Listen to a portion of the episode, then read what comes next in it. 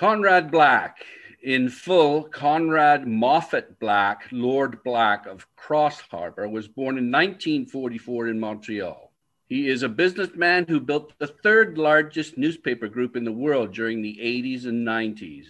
At its height, it controlled nearly 250 newspapers, including the London Daily Telegraph, the Fairfax Group in Australia, the Jerusalem Post, Southam Press in Canada, and the Chicago Sun Times. He studied history and political science at Carleton University in Ottawa, earned a law degree from Laval University in 1970, and a master's degree in history at McGill University in 1973. For his thesis, he wrote a biography of former Quebec Premier Maurice Duplessis, which was published in 1977. It came to be considered a definitive work he entered the newspaper business in 1967 as a part owner of two small Quebec weeklies on the way to establishing his media empire.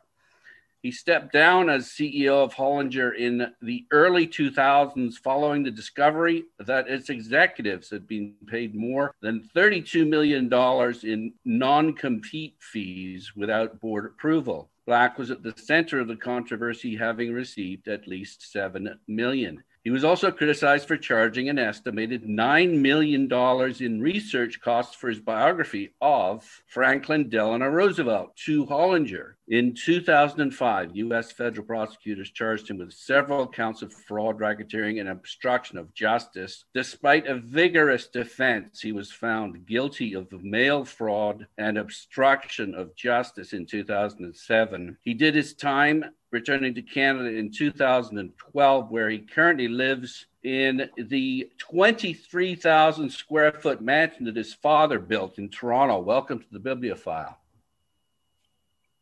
Um, I have a couple of comments on that introduction. The $9 million was an acquisition of Roosevelt papers, and the complaint was dropped because it was, in fact, a perfectly respectable acquisition, uh, value for money. There was absolutely nothing wrong with it. Uh, and it was approved by the independent directors, and it had very little to do with research in my book. Secondly, um, you omit a number of points. The opposition started with 17 counts, four were abandoned, nine were acquittals, four were unanimously, with one recusal, the former Solicitor General, unanimously vacated by the Supreme Court of the United States and remanded down to the Circuit Court of Appeal in Chicago with a admonition against the infirmity of invented law. I quote the late Madam Justice Ginsburg, who wrote the decision for the court. And the circuit court was commanded to assess the gravity of its errors. Two counts were spuriously retrieved, and, uh, and one, however, was vitiated by the fact that the trial judge determined that it was a clerical error by a co-defendant. The charge was the improper receipt of $285,000 by my office in Toronto when I was in England, a, a, payment that was approved by the independent directors and twice published in the public filings of the company. And the other was an obstruction charge, which the originating jurisdiction said was not even a civil offense. And when um, friends of mine appealed on my behalf for a pardon, uh, the matter was naturally referred to the White House legal office, and the White House counsel, Pat Cipollone, after extensive research into the case and discussion with the lawyer chiefly acting for me in that matter, Alan Dershowitz, recommended that the president grant a full pardon to all the defendants and issue a statement that no charges should have been laid. The whole thing was absolute piffle from A to Z. It was a disgrace and an outrage. Uh, I don't live in that house that you mentioned at the moment, although I have an option to buy it back. But uh, you know, I'm older now and I don't have a family, and it was a place for a family. My father had the property, but the house was rebuilt by me. He did not have a 23,000 square foot house; he had about a 10,000 square foot house. I rebuilt the house and expanded it. You added the 13,000 square feet. Yeah, I added quite a lot to it. Yeah, I had an indoor swimming pool and a gym and libraries and a lot of things. Uh, it was a nice house. I'm not denigrating my father's house, but it had changed quite a bit. Well, anyway, that's my I, first question. Was there a library in the house that he built? And if so, did he design the library?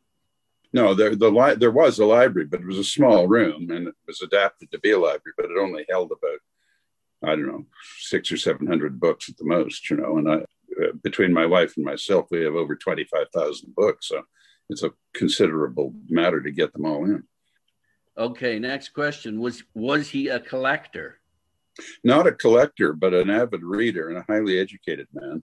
He, he read widely, uh, both in fiction and nonfiction, and uh, certainly helped propel me on the way to be a reader by giving me books as a young person, my brother and myself, that he correctly calculated would whet our interest in historical and other subjects. What do you collect? Um, most, not all, but most of my best books are Napoleonic era first editions, English and French.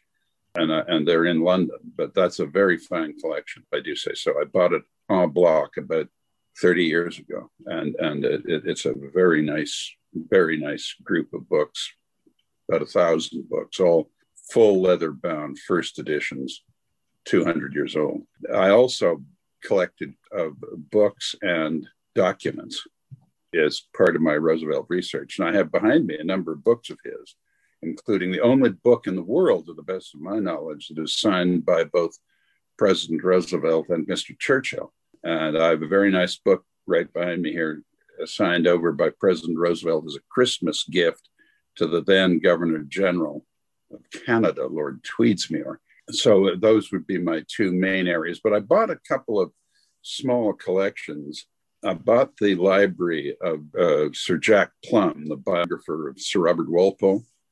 Uh, so I have some books of his, and um, and also uh, Basil Liddell Hart, the military historian. I, I bought the uh, library uh, that he had. And the last one, a small group of books, but interesting one, uh, from the estate actually of the niece of Sir Neville Henderson, who was the last British ambassador to Germany before World War II. And there are a lot of books there signed by the Nazi leaders and photographs of the Nazi leaders and so forth. I mean, it, it was a shabby endeavor the British government made to appease the Reich uh, regime, but but it, it, interesting historical books all the same. That doesn't sound like any fun at all. Buying a, a collection en masse the fun of collecting is is going and hunting. Do you do any? Yeah, hunting? well, I, I, do that too. But you asked me to single out things. I've got a great many individual books that I have bought individually for different reasons that I'm happy to have. But uh, you okay. know, I, I, you have to start an answer to such an extensive question somewhere. Okay, I'll try and narrow things down here a little bit. No, no, no. You know, whatever you want. Okay. Why do you collect? You, you, you see behind me a picture of, of uh, Mr. Nixon and myself at a dinner that I held for him here in Toronto in um, 1992. And uh, on that occasion, I had him sign up all of his books. because I, I, had a copy of each of them. I had him sign them all. So I have those around. They're very nice inscriptions. You've written a biography of Nixon. I have, yes. So when you were researching your thesis on Duplessis, did you go out and start acquiring books about him or not? There weren't so many to buy. What I did do was I was given access to his papers, which were owned by a, a charitable corporation incorporated in French, but the, it was called the uh, Company of Friends of the Honorable Maurice L. Duplessis, Inc. And they owned his papers. And yeah. they, they would not allow anyone into them. But they did engage a, a well-known figure in Quebec at the time, Robert Rumilly, to write a, an approved biography of Mr. Duplessis in French. And I knew him.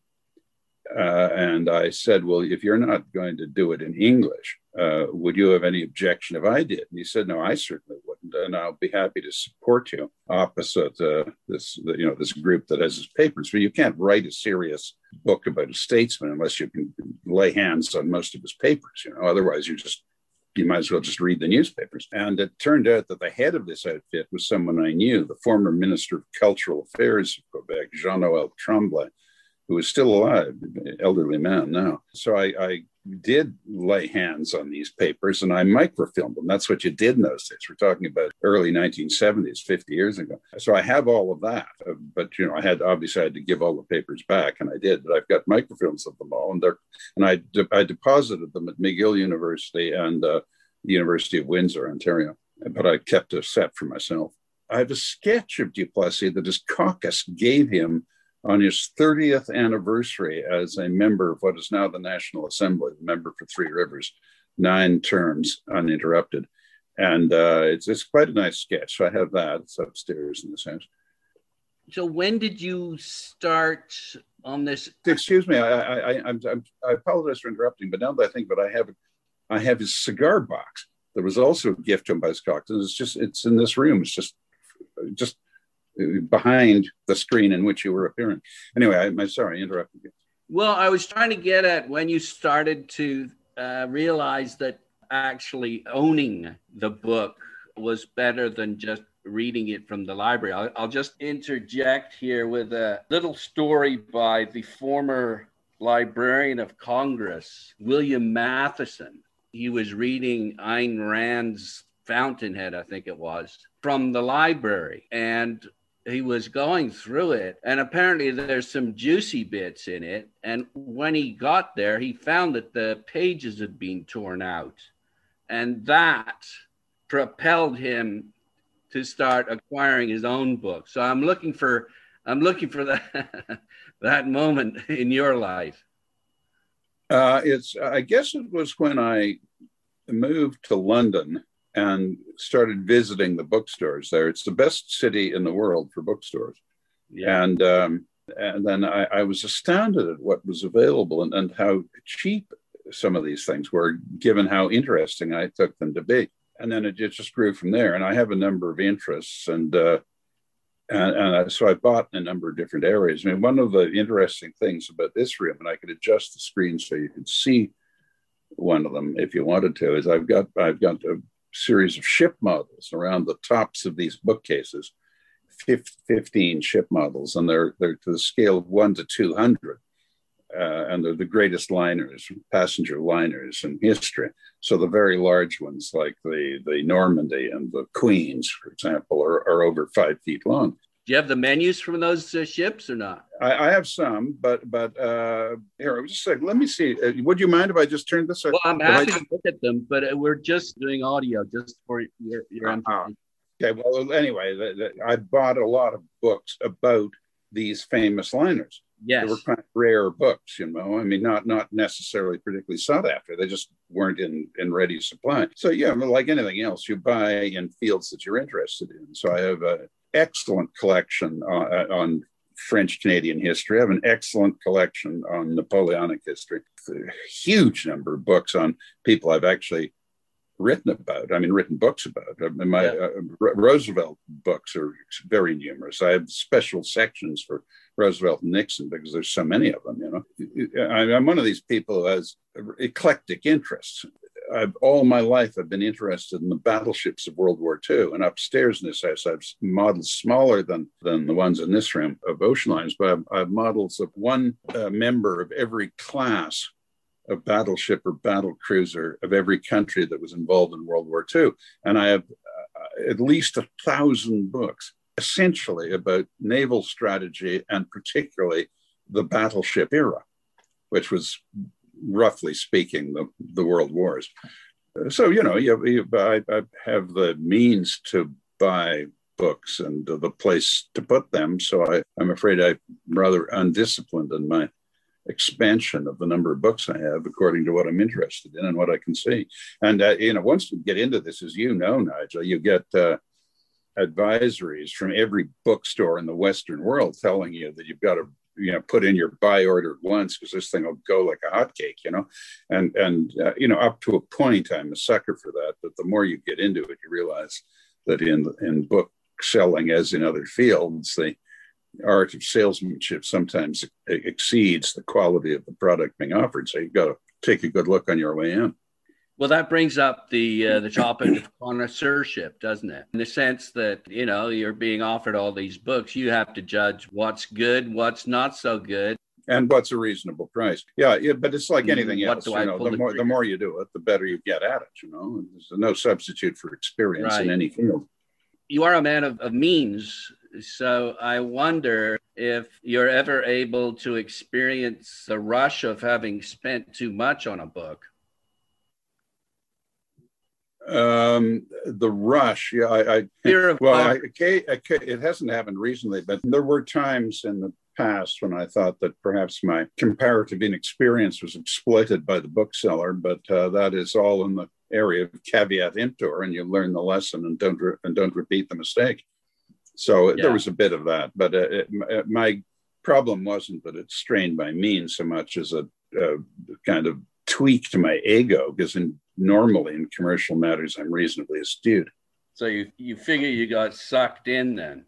Well, a little bit, you know, but you know, as I say, caveat emptor. I should have been more careful, and the extent to which I was uh, induced to overpay was not one that was unaffordable. So you yeah, learn the lesson and drive on.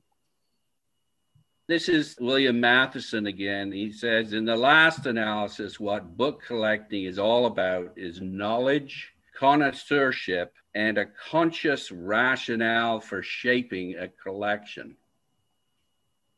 Yeah, that's what I am going to have to do when I when I have a little more leisure time. I, I although in fairness to myself, I've shaped it up fairly well. I've, I've got, uh, uh, I would say, I've got good sections on the history of five or six countries or jurisdictions, and uh, a couple of the specialties that I mentioned earlier and they are shaped up fairly well for the most part. But I, I, can I can do I can do a bit more, and I will I will. That's one of the things I've always thought that I would do when I retired. You know, I agree with Mr. King when Field Marshal Montgomery called upon him shortly after he retired, Mackenzie King, and and and they were both at this point assembling their papers. And King made the point that well, we can't plan these things. Everybody after their careers should have a few years with their papers and their books just shaping everything up, especially if they're going to write a memoir. And he died before he before he got around to writing it. But mind you, he left an extremely voluminous diary, which which uh, is among the most interesting reading in, in Canadian history. I, have found. I, by the way, I've got some excellent uh, Canadian history books too. But you're right. You're right. And and what Mr. Matheson said is right. You want to shape your collection, and I, I've got a lot to work with and I and I will enjoy shaping it. And I've done a lot of that already. How are you going to shape it? What are you going to do? You're going to kick stuff out that you don't think. What I, am, I'm, I've got to say, I'm not good at kicking things out. I'm pretty good at putting secondary things in shelves and rooms that I don't go into very often. But um, you accentuate the strengths and where there are gaps, you fill the gaps. So you buy a bit more and, and just try and leave relatively complete if you don't mind the metaphor, sort of like silos, you know, sort of fill the silo of each subject you're interested in. If my sons or my daughter have any interest in my books, they're welcome to them. Other, if they don't, then I will find a place to send them when I, you know, when I'm not here anymore. But I expect to be around for a while yet, so I don't have to worry about that kind of thing at this point. What specifically do you mean by a place you're going to send them? I mean, if my family don't want them, uh, the better pieces the better sections of the books I have. And I think my wife would say the same. Uh, I, I, think we should give to a library or, you know, some place that would appreciate them and where uh, I mean, some of them would be of authentic interest to scholars. And, and uh, you know, I, have seen a lot of private collections that just withered on the vine. And like the ones I mentioned earlier that I bought when when when the executors sent them off to bookstores to liquidate them. I mean, a lot of this stuff that would be fine, but uh, some of the nice things I had, the good things, and the integral collections, I, I think would be better put in one place and then and and made accessible to people who would have an interest in them. By the way, I have I have some valuable books uh, apart from some of these Roosevelt ones. I have Roosevelt's flag. I mean, the flag that hung behind his desk uh, mm. you know, with a silk flag with a gold braid trim. You know, I have that with an attestation from General Marshall's quartermaster. But the most valuable book I have has a lock of Napoleon's hair in it nice. and uh, and a container, and it's a special album on Napoleon, and and uh, it, it's a really a remarkable book. It's in England. What does that flag do for you? Well, it's history, isn't it? But what does it do for you? Well, I mean, Nigel, you know, it doesn't do anything for me in the sense you asked the question. I don't, I don't find that uh, my heart beats faster when I look at it, but it is a bit of history, and and it's it's a, it's just a nice thing to have on your wall. That's not You a know, good. yeah, thing. there are all manner of photographs of President Roosevelt at his desk, and this is the flag behind him.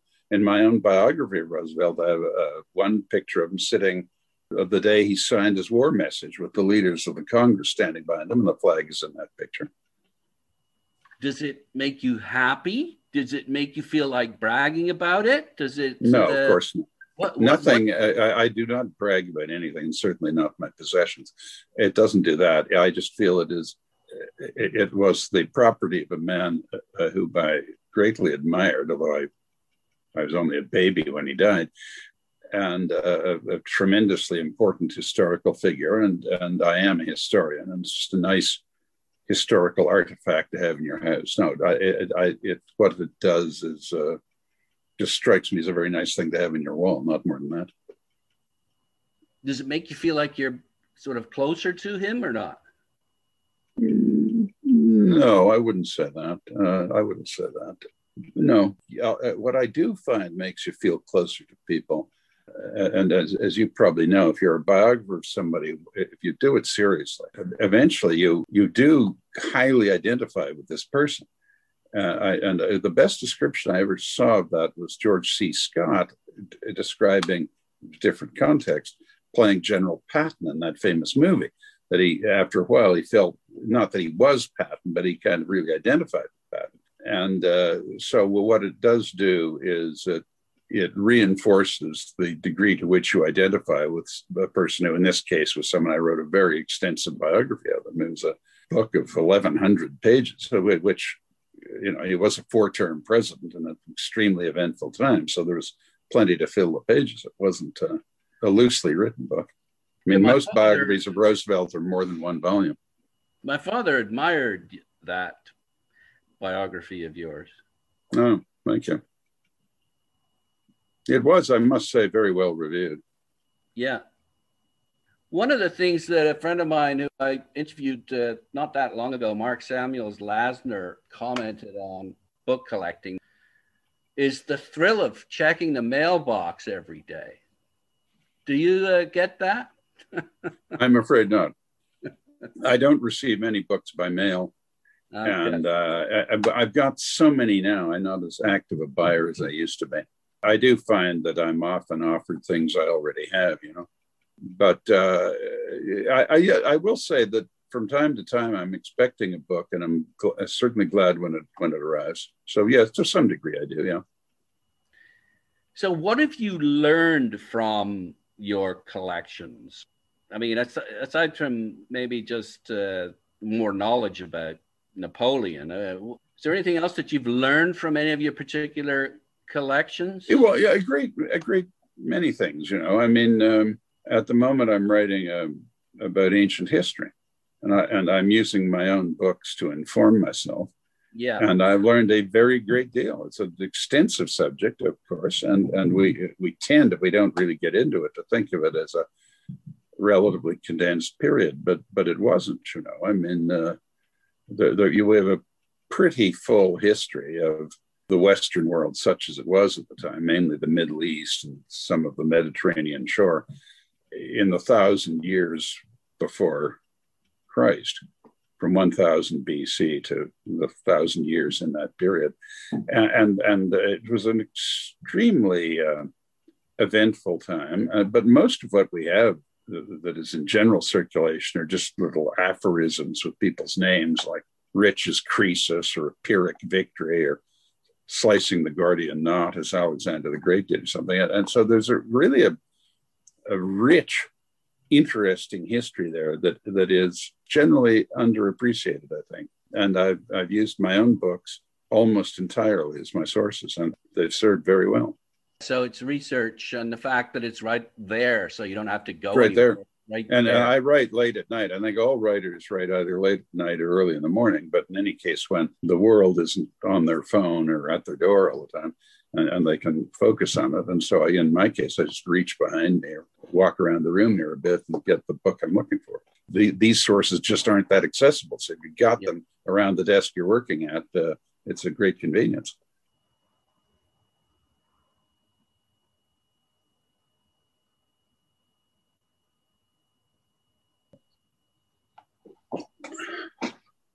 I'm back. You're black and you're back. Yeah. You've heard that before. Uh, sorry about that. Yeah, the damn internet. So anyway, but we're good. Uh, Uh, when you when you put it like that, uh, Tom Wolfe wrote a jacket blurb for my book, A Matter of Principle, okay. And hi- hi- the, his statement was, "Blacks back. It's payback time, Jack." His uh, bonfire of the vanities. There's a scene in that. I was down in the Dominican Republic by a swimming pool. This guy who's really proud of his physique and his powerful neck. And he overhears this woman saying what an asshole he is with his neck. Anyway, the whole swimming pool looked at me because I laughed. And you don't get that too often in a book. No, you mean where you laugh in a way that uh, people around you take note of it. Exactly. Yeah. It's, it's this is laugh out loud, and uh, I'll never forget that. Yeah, I enjoyed that. Did you ever meet him?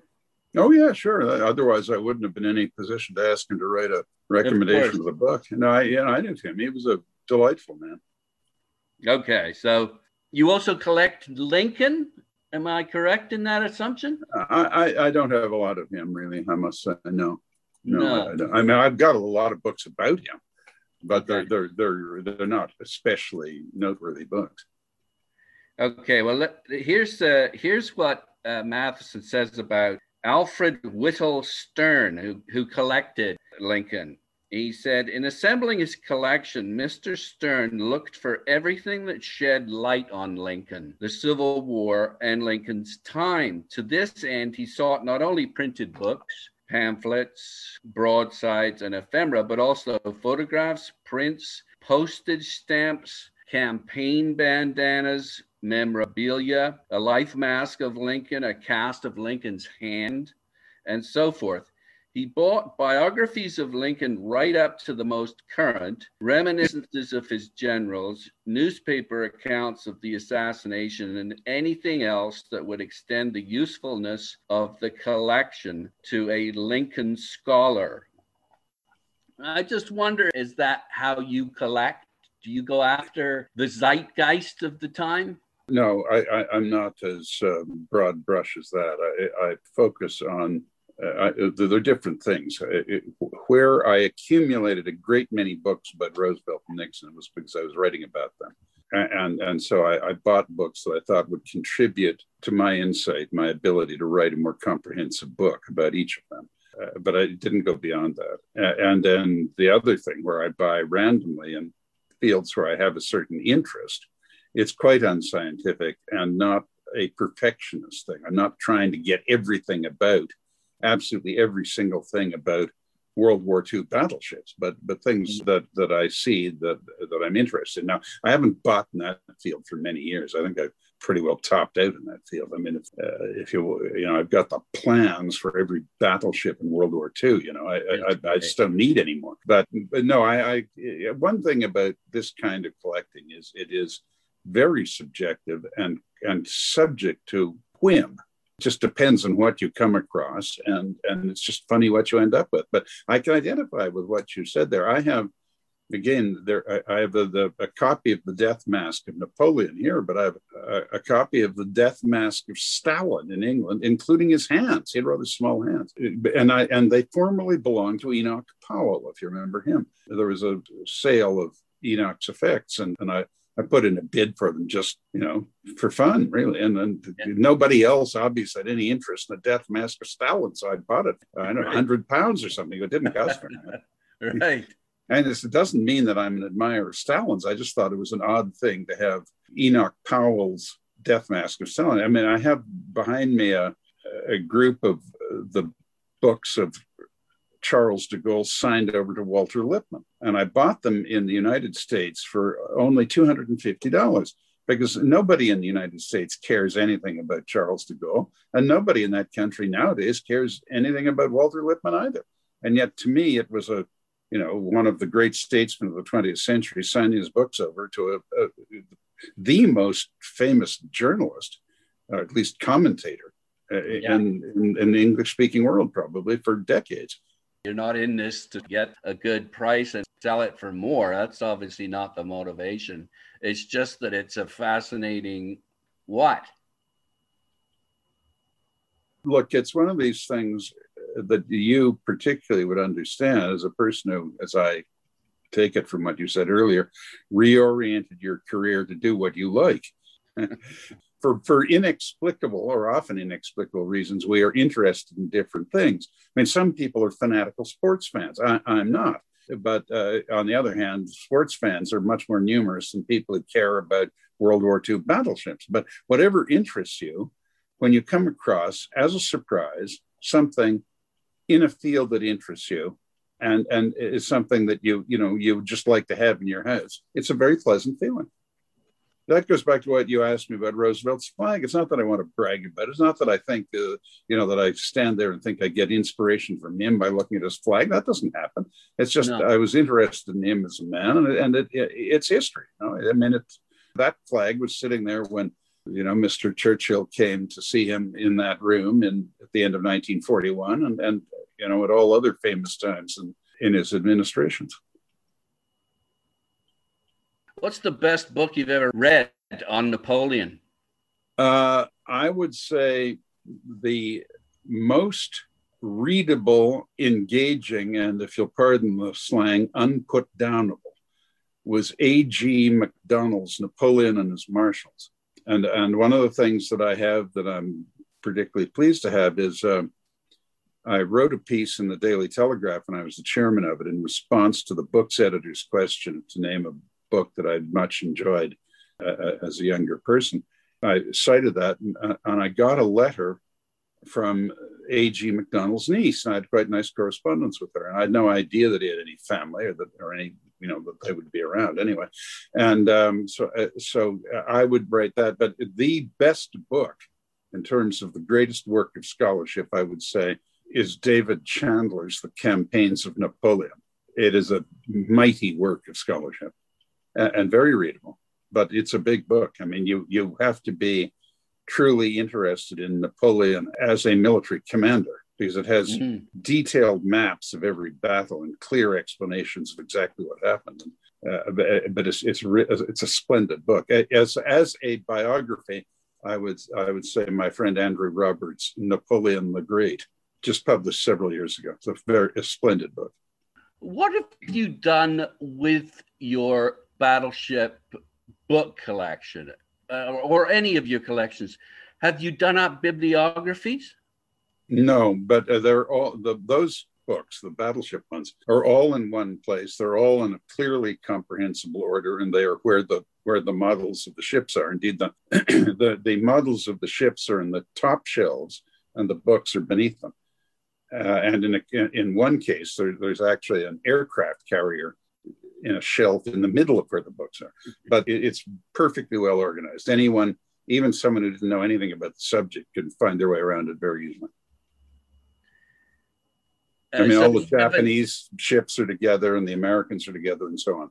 Okay. So you haven't felt this desire to produce a, a nice book about specific collections, like a book that's, that talks about your interest in the subject, that lays out your conclusions and gives a checklist. You haven't had a desire to do that?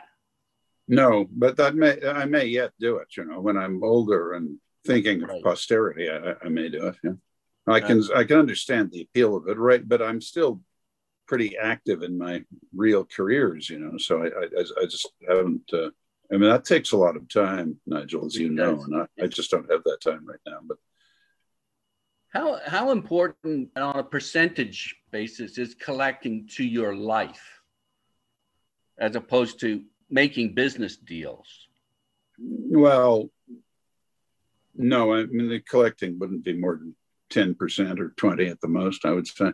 I, I, right. I, mean, I have a I have a commercial career and I have a writing career as a commentator and I have a career as a historian and would rank after those. So it's complementary to that. So so cutting a precise percentage is a bit difficult because it's useful in all of those things. Even in commerce, it's useful sometimes. Yeah. Well, a lot of people collect in their whatever business they're in. It's just uh, it's a great way to learn about the field and the history of it. No, absolutely. Did you do that in newspapers? Did you acquire? I did, and I have in this room. I have biographies of uh, many of the famous newspaper proprietors uh, in the in the greatest days of that occupation. I was fortunate to hit the tail end of that personally, but uh, of yeah. the uh, all the worthwhile lives of William Randolph Hearst, Lord Beaverbrook, Lord Northcliffe, Colonel McCormick, uh, the Sulzberger family that owned the New York Times, uh, and, and others. Okay. Lord Thomson. There is a bit of a Canadian tradition, isn't there? Yeah. Yeah, yeah. there is. Finally, what any big lessons that you've learned by having these books in your life? Uh, yes, I, I, think I can say this. It's a bit of a stretch, but uh, we all have our ups and downs and moments of discouragement. And I have found that tremendously helpful at such times is a knowledge of, or at least the accessibility to gain a knowledge of the ups and downs and the careers of other often famous people. And in such times as those, it has been extremely helpful to me to read of the most difficult periods that some famous people, lots of famous people, have gone through. So that access, uh, uh, even if you can't sleep at night and get up at three o'clock in the morning and come downstairs and turn the lights on and take yeah. out a book about the worst times of Lincoln and the Civil War, or you know, Mister Churchill in, in the wilderness, as it was called, or General de Gaulle sitting out at his in his village waiting for the Fourth Republic to flounder to an end. Or, or, or, you know, when the mission of Dakar failed in 1940 and he allegedly contemplated suicide. I mean, people do go through difficult times, and in general, they do survive. But it's it's very useful to to have some scholarly, uh, authenticated demonstration of how other people have gone through such things, and they do get through them. And sometimes moments like that come upon us at very inconvenient times, and it's it's extremely handy to have books about it around in your own house. That, as I say, you can consult even at three o'clock in the morning if that's what you want. Yeah.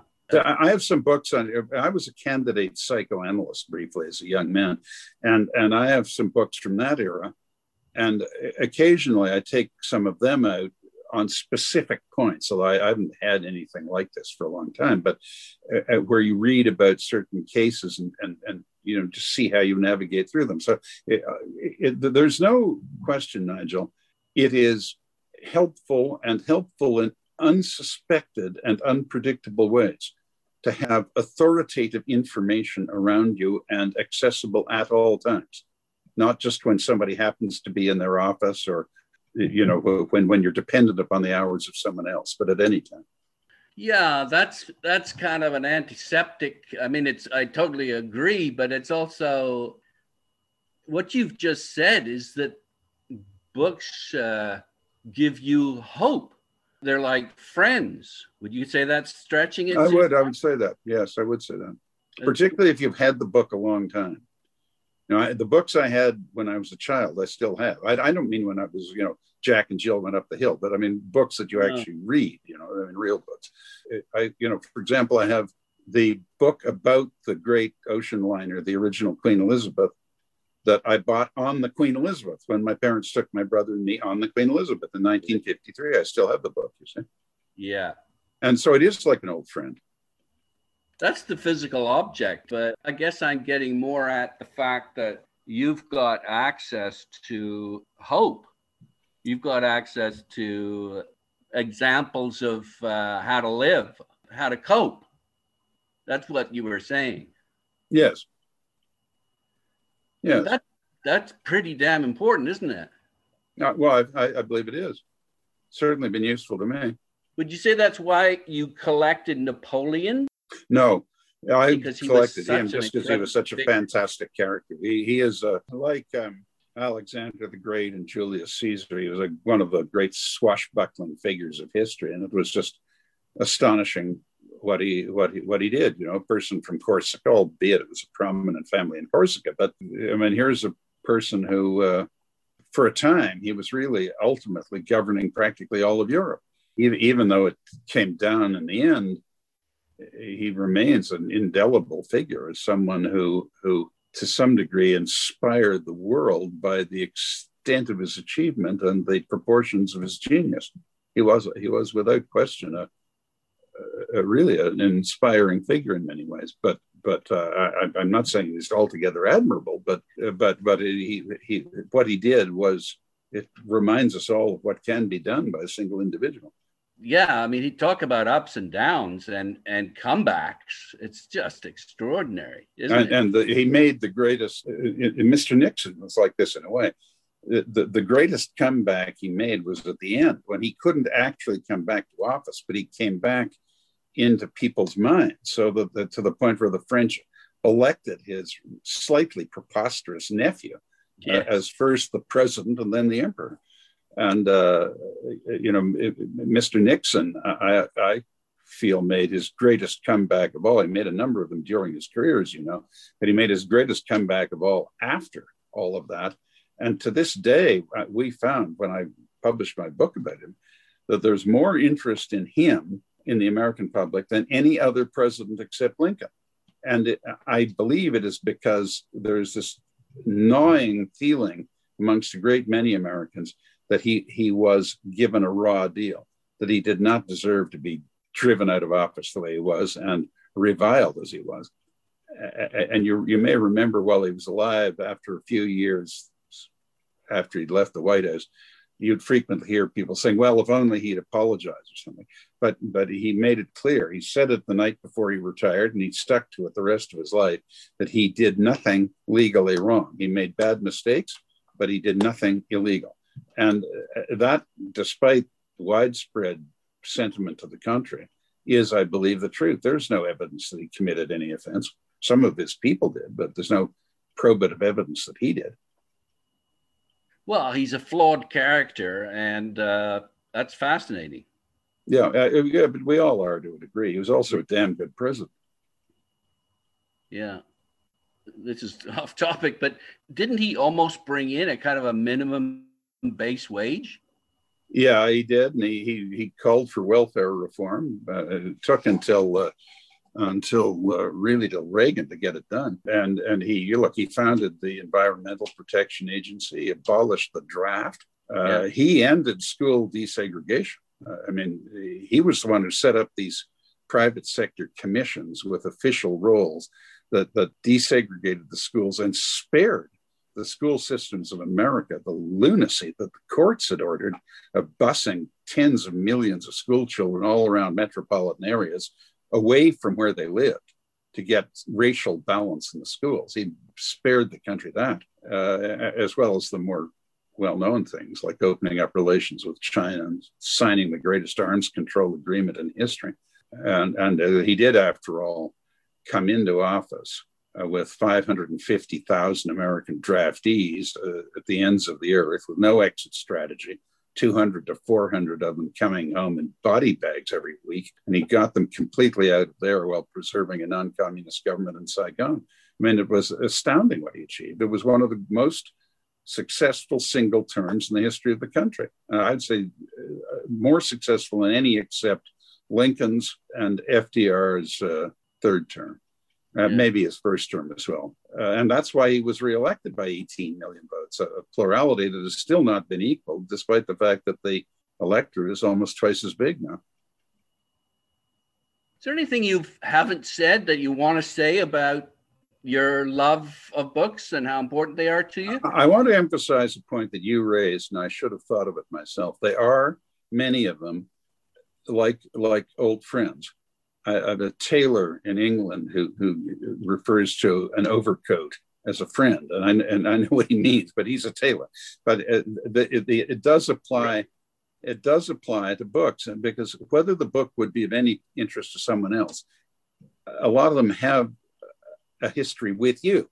You know, you remember when you took it on a certain trip. It puts you in mind of something 40 years ago or whatever it was. You say, and and and if you've got a lot of these books, it, it's it's it's really is like you know, sitting amongst your friends. I mean, I, I, can identify with, and I can't remember who it was or even where I saw this, but somebody, uh, some television program I was watching I, with, with um, one of these well known British commentators who said that what he really liked to do was in the evening put on some classical music and just sit in his library and go around and pick out a book and sit down and read in it and then do another one, and just move around like that. And he said he, he, he found this such a uh, satisfying experience that eventually he actually dressed up in a dinner jacket as if he was going to a formal dinner to, to and have a glass of brandy or something with his books. Now yeah. that's a bit eccentric, and I don't take it that far, but I, I, I understand that and identify with it. Yeah, he's showing respect. Yeah, exactly. That's it. And we do treat our books with respect, you know. Otherwise, they, they, you know, they they get bashed around and fall apart eventually. Just let's wind down with uh, what are you working on now again, please? I'm working on a history of the Western world that begins in the earliest times we can get at. And, and I, I deal with the Old Testament, although you know it, it, has to be handled with caution as history, most of it. And uh, but it, it, it ends with the death of the Emperor Augustus in 14 AD, and it is it's essentially a political history and the extent to which government evolved in that time. And, and government had reached a relatively sophisticated level by the time of Augustus, who he was the co ruler or ruler of the Roman world for 58 years, which was an astonishing achievement. Hmm. Well, we'll look forward to that. Yeah, good. Okay, well, uh, thank you so much for uh, for taking the time to to talk about books in your life. It's a real pleasure to have talked to you. Thank, thanks so much, Nigel. I, I, I hope our paths cross again. Me too. Bye for yeah. now. Yeah, bye.